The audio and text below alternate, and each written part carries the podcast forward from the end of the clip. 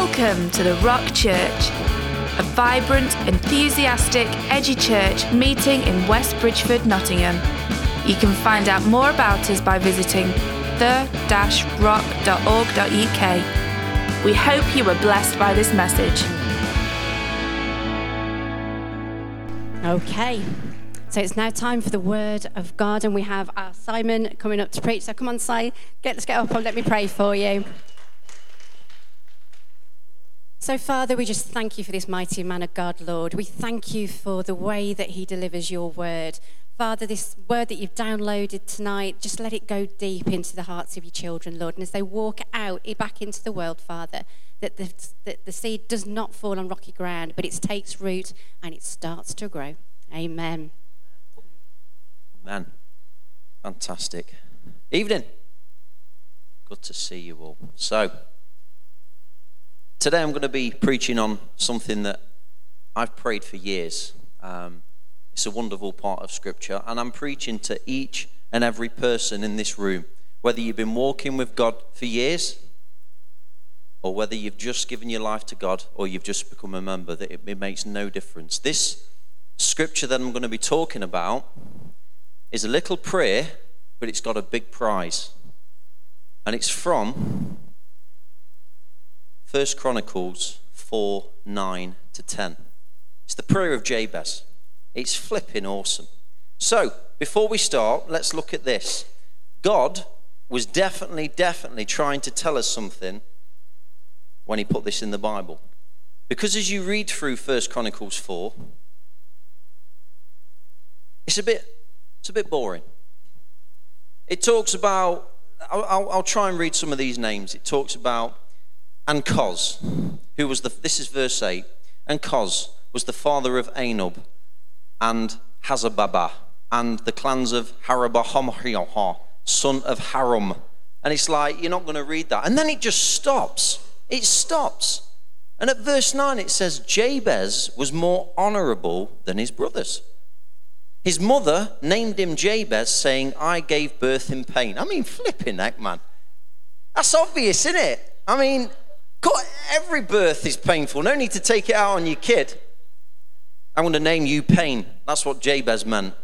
And then it goes on to say, it says, Jabez cried out to the God of Israel, and he says this.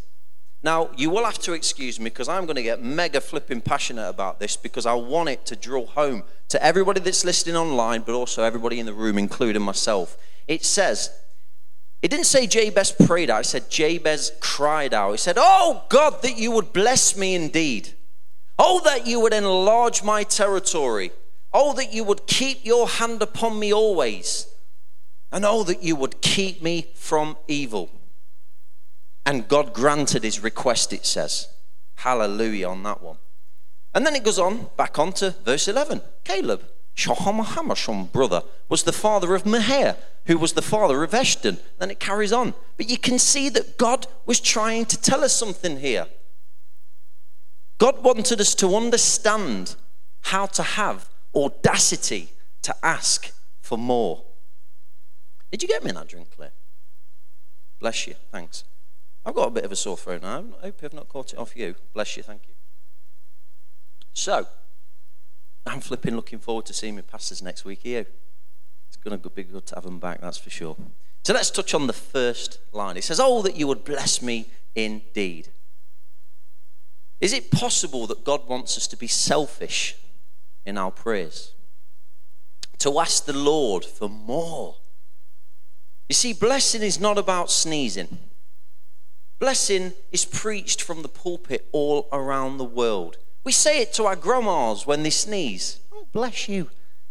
It's no wonder that the word blessing has been watered down to the same level as have a nice day. People say it, hold the door, oh, bless you. They don't really mean it in the biblical sense.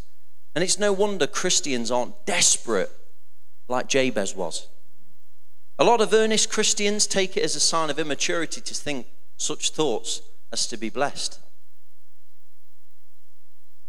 How many of us in the room today, let's be honest, have felt like that? Well, I don't want to ask for too much. I've, I've got good health and, you know, I, I make ends meet and, you know, that's all right.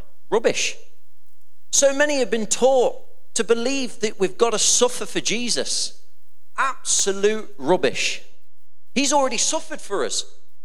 He died 2,000 years ago and got beat down. I preached on the cross about three weeks ago on this very subject. He suffered for us. He sure as heck don't need little old you and me to try and suffer for him, to try and prove a point. He loves us and he's given us everything that we need.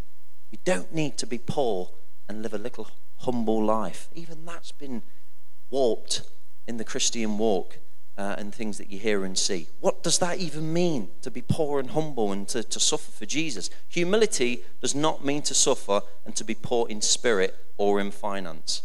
And then let's not get it twisted. I want to say this from the start. This message is not about finance, but finance is definitely in the mix. And the reason why I say that, let's be real, we cannot do much without money. And I wanted to get this bit out of the way at the beginning of the preach. We can't run churches, we can't fund mission trips, and it's very stressful when we've not got a spiritual blessing of finance. Let's be real that most of the people that are listening online or whether you're in the room tonight, if I was to ask you and sit you down, what one of your biggest stresses in life, it would be finance probably. Debt, struggle to paying your heating bills, job loss, your business is failing. We all need a certain amount of money to bring some happiness.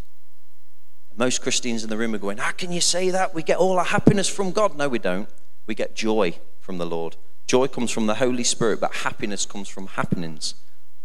How happy do you feel when you get a financial blessing, a pay rise at work, or win a business contract? You don't feel sad, do you? No. Exactly. So don't, in the same breath that they say don't have an unhealthy attachment to money, where you love money and you have to be rich and you love it, don't have the opposite effect where you think money is evil and oh, I can't pray for financial blessing. I'm going to have to work my own way and use my own strength to get out of debt and this messy situation I'm in. Don't have the other. So as I, cause, because as I preach this about blessing, each and every person in the room is going to have their own walk, whether you're struggling with your health, whether you're struggling with your finance, whatever it is. I thought I'd get that bit out of the way to begin with.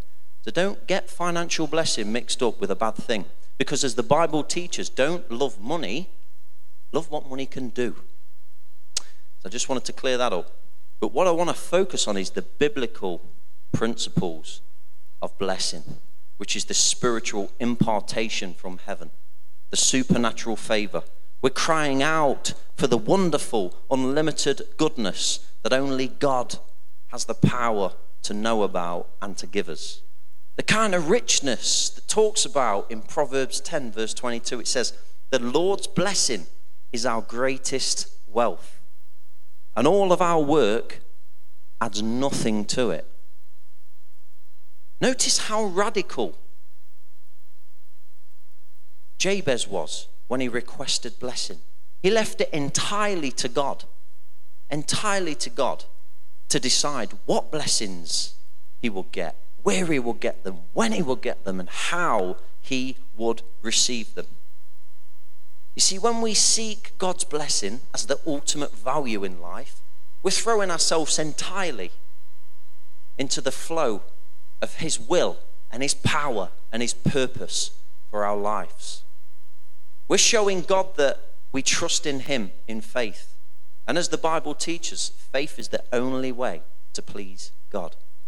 People presume that they sound impolite and greedy if they ask God for too many blessings Simply not the case. There was an urgency and vulnerability in Jabez when he prayed. In Hebrew, indeed, in his prayer was like adding explanation marks and shouting in capital letters. He was begging for blessing. And don't forget, at the end, it says, and God granted this. That's what we need to remember. When we pray such a request, we step into another level I want to give you a little illustration. You can just stick my title there. There we go. Bless me indeed. Amen. Mr. Jones gets to the pearly gates and Peter's waiting for him. And he says, How you doing, Mr. Jones? How you doing, Peter? Oh, good. Got myself in. Fantastic. Come on through. Let's him through the pearly gates. And basically, he sees a warehouse in the in the distance. And he said, Pete, what's that over there? Yeah, I says, You don't want to know about that. Let's just get you to the throne room. Come and meet Jesus. He says, No, no, no, no. Being human, he was curious. He says, what, What's that warehouse over there? And Peter took him. He says, Okay, all right, well, if you want to see, I'll show you around it. So they got to the warehouse. And he said, Yeah, but what's inside? And Peter says, You don't want to know. Mr. Jones insisted. Right, so he led him in. Anyway, he walks into the big, big, massive warehouse, a bit like this with all lights, and he's seeing lots of boxes, shiny with ribbons on them, presents. He said, Flipping out, look at all this, it's mesmerizing. Peter was like, Yeah, yeah. Anyway, let's go on, come on, meet Jesus. He's like, No, no, it's got people's names on it. Anyway, Mr. Jones started bending down. He said, Mr. Jones, Mr. Jones, these have all got my name on it. And Peter went, well, Yeah, they have. Anyway, he opened one up, and it was a healing for his grandma. It was a financial blessing. It was a new leg for the amputee that he met on holiday. It was a healing of cancer for his friend that was suffering. He said, What's all these? Heartbroken he was. Peter says, The thing is, Mr. Jones, these were all yours while you were on earth, but you didn't ask. These were all the blessings you could have prayed for, but you never asked. And I'm going to back that up with scripture because you say, "So that's not in the Bible." No, it's not, but it's a great illustration. It says in Matthew 7 7, ask, promised Jesus, and it will be given to you. You do not have because you do not ask, it says in James 4 2. And we're not being greedy. We've got to live a supernatural life. There's got to be some difference to the authority that we're walking into as Christians. We're not defeated. Proverbs 18, verse 21 tells us that power and life and death's in the tongue. So speak life over yourself every day. Goes on in the second verse, it says, Enlarge my territory. Oh, that you would enlarge my territory, enlarge your area of influence. Jabez wanted more influence. Jabez wanted more responsibility. Jabez wanted more opportunity to make a mark for God. The word territory can also be translated as coast or borders. Jabez was speaking from a place where he wanted to grow more for God. He wanted to grow in God more. In his intimacy, in everything that he put his hand to, he wanted to grow. When Jabez cried out this request, he was simply looking at his current circumstances and concluding, Surely I was born for more than this. Anybody else felt like that in life? Yeah. Me and three others. You lot are doing good, man. How many, how many times have you asked God that? Surely I was born for more than this. He was saying, Everything that you have put under my care, O Lord, take it and enlarge it. How powerful is that? Whether you're in ministry, whether you're in the nine to five, whether you're somebody's carer, whether you run your own business, doesn't matter. Like I said at the beginning about money, we're all walking different paths of life with different struggles and strengths and gift sets and opportunities in life. What is your blessing? What does your blessing mean to you? Is it right to ask God for more business, for blessing? Absolutely.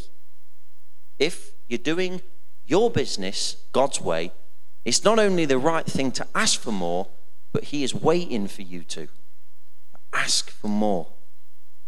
Your business, your life, your ministry is the territory that God has entrusted to you, no matter what your vocation is. The highest form of Jabez's prayer for more, t- more territory went something like this Oh, God and King, please expand my opportunities and my impact in such a way that I touch more lives for your glory.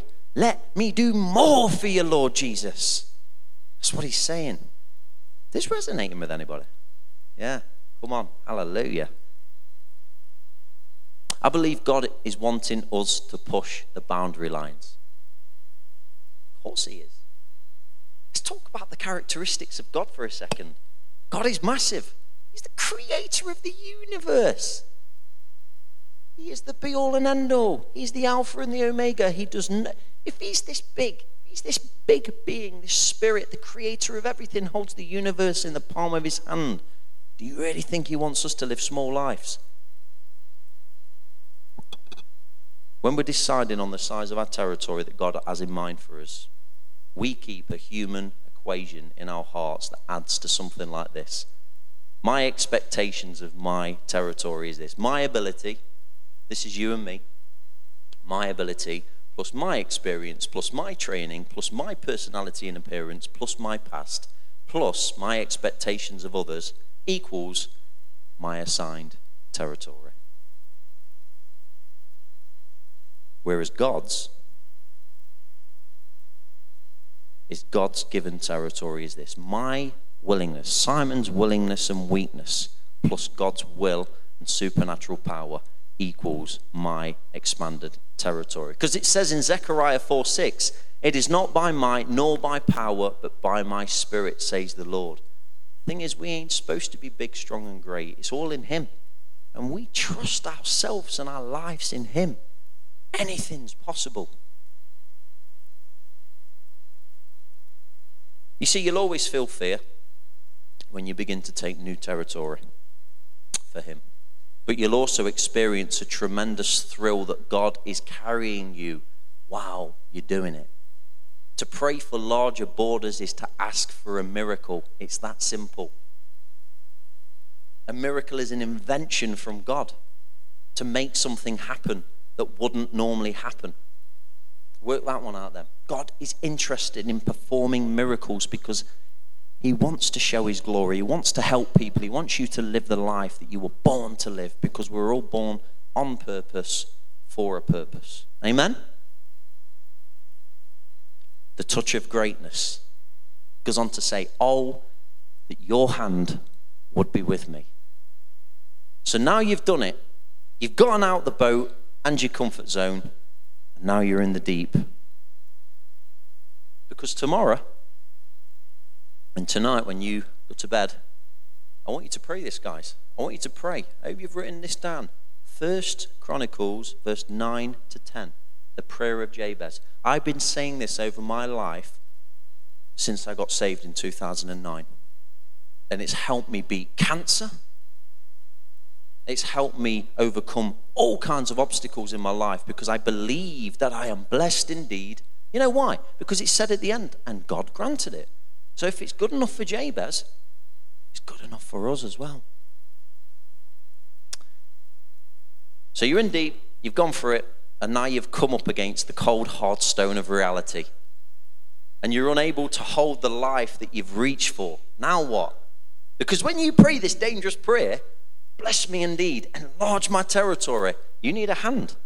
You need the hand of God. Now what? Having dared to ask for an enlarged ministry, or business and spiritual transformation. This is where most Christians falter. They're being blessed beyond their wildest dreams that they never thought possible.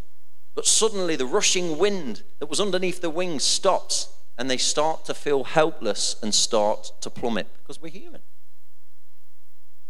Maybe your ministry, your career, or your business ventures start to outrun your experience and your resources. How many people in the room have been blessed? But then in that blessing, you're enjoying it, you get in amongst it, and then you kind of start to forget about God or who put you there. And you start to feel the fear of the, your experience and your resources coming to an end, and you're thinking, flipping heck, how did I get here? Well, I know I got here because I was blessed, but now I'm not feeling blessed because it's getting tough. Maybe people around you are influencing you more than you're influencing them, but it's not a godly influence. Your new venture of ministry or business that you've prayed into massively starts to you start to feel that it requires a person with much, much more ability than you'll ever have. You start feeling like you're an imposter, like you're not good enough. You have taken the arm load of God's blessing, marched into new territory, and stumbled into overwhelming circumstance. That's what'll happen. You can pray the first two, and that's brilliant. Bless me indeed, Lord. Enlarge my territory. Decent, I'm blessed. It don't end there. It don't end there. These two last verses are so important that your hand would be with me, Lord. When believers find themselves in this kind of unexpected circumstance, we often feel afraid, misled, abandoned, and even angry sometimes. I think we're all, in some way, shape, or form, have felt this when things have moved far faster than we would have liked. Feeling like the wrong person for the job. Or like you've got imposter syndrome. It's more common than you think. Maybe you're even a church leader listening to this message today thinking that you're in above your head. This is normal because you're human. But the amazing thing is, Jabez cried out. He didn't pray, he didn't say calmly, he cried out. Amongst bless me indeed and enlarge my territory, he cried out, he said, that your hand would be with me. I'm beginning to think this Jabez character was pretty wise because he knew what was coming. With much gifting comes much responsibility. With much blessing is much responsibility and much pressure. Funny, isn't it? As God's chosen and blessed sons and daughters, we are expected to attempt something large enough that failure is pretty much guaranteed. Unless God steps in, let's take a moment to, to comprehend how contrary the truth is to everything that we would humanly choose. Everything that God asks us to do, the blessing that we're walking into, the prayers and the dreams that we've got, it goes against common sense. It contradicts your previous life experiences. It seems to disregard your feelings, your training, and your need for security. It sets you up to look like a fool or a loser. When you step into God's calling, when you step into to, to God's plan for your life, not only is it spectacular and amazing, but you need God. It's God's plan for his most honored servants. But you and I, we were born for it. That's the thing. It was tough, and it is tough but we were born for it. That's the key. He who he calls, he equips. He is the resource. We're not. My, my experience runs out like this state. There's my calling over there. It's going to take me right over there. But this is my little comfort zone. This is as far as I can go. And then I start to bob myself because it's just, it, it's too much for me. Like, oh, running a business and running the things and being an elder of a church. It's like, no, thank you. In my own insecurities and my weaknesses, I ain't qualified for this job, but I know that when I ask for his hand to be upon me, I don't need to worry because it's his calling. It's his calling on my life. I'm just a vehicle and a servant and a temple. That's all it is. The key is is our dependence on God makes heroes of ordinary people like me and you and Jabez. Oh Lord, that your hand would be with me. With that, we release God's power to live out his will and bring him glory. Although what seems like an impossible circumstance, the touch of greatness does not mean that we are great. No, we do not become great. We must become dependent on the strong hand of God. Our surrendered need turns into His unlimited opportunity because He becomes great through us. And that's the key. We can achieve some amazing things. You see these evangelists preaching to thousands of people. It ain't them. They're anointed and blessed by the Holy Spirit when they pray for people and they're getting healed. It ain't the person. We're just a vehicle for God to work through.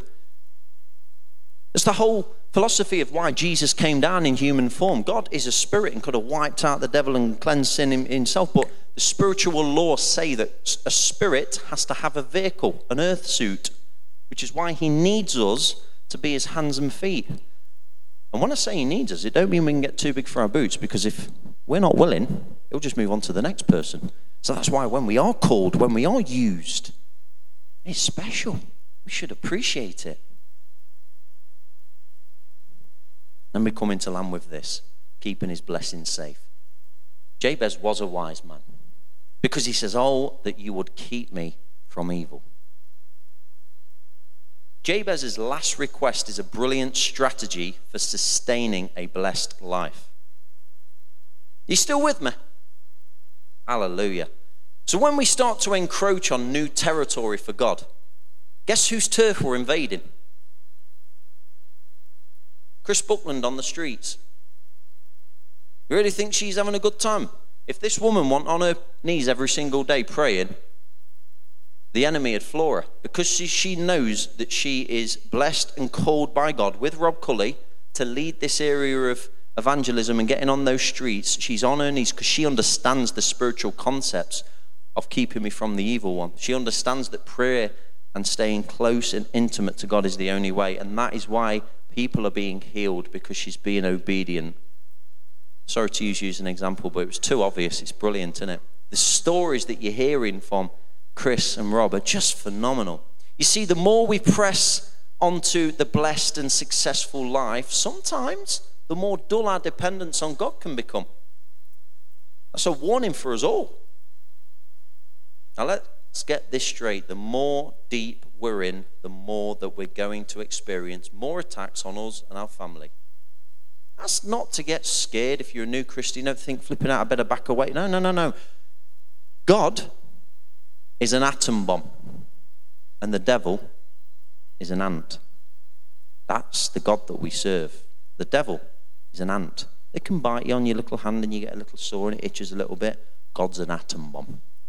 There's no contest. When you are hidden in God, when you when you spend every day seeking his presence, you're in a safe place. But we're going to become more familiar with the enemy's unwelcome barbs, distractions, opposition, and oppression. Now, if you're currently experiencing this, then you're doing the right thing.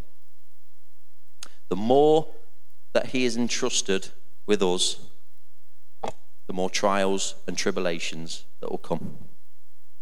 We want to know,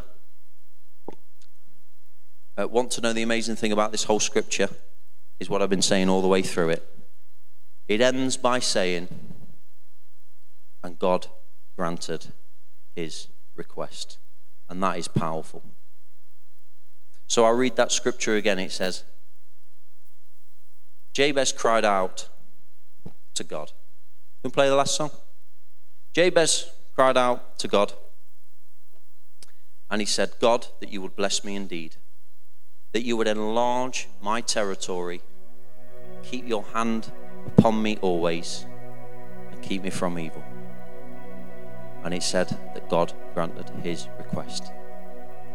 Now, as we sing this last song, we're going to get the prayer team up, uh, Paul and Chris, and I'll be praying as well. If you want to be audacious enough tonight to step forward, we'd love to pray for you that God would bless you indeed in every area of your life. No matter what it is, we're going to pray God's blessing because we already know He's going to grant it because He did with Jabez, and there's no difference. We're saved in Jesus Christ. We've got it all because of what He did on the cross. And we're going to pray that it enlarge your area of influence, your, your, your territory for Him. And we're going to pray that His hand would be upon you always and that He would keep you from evil.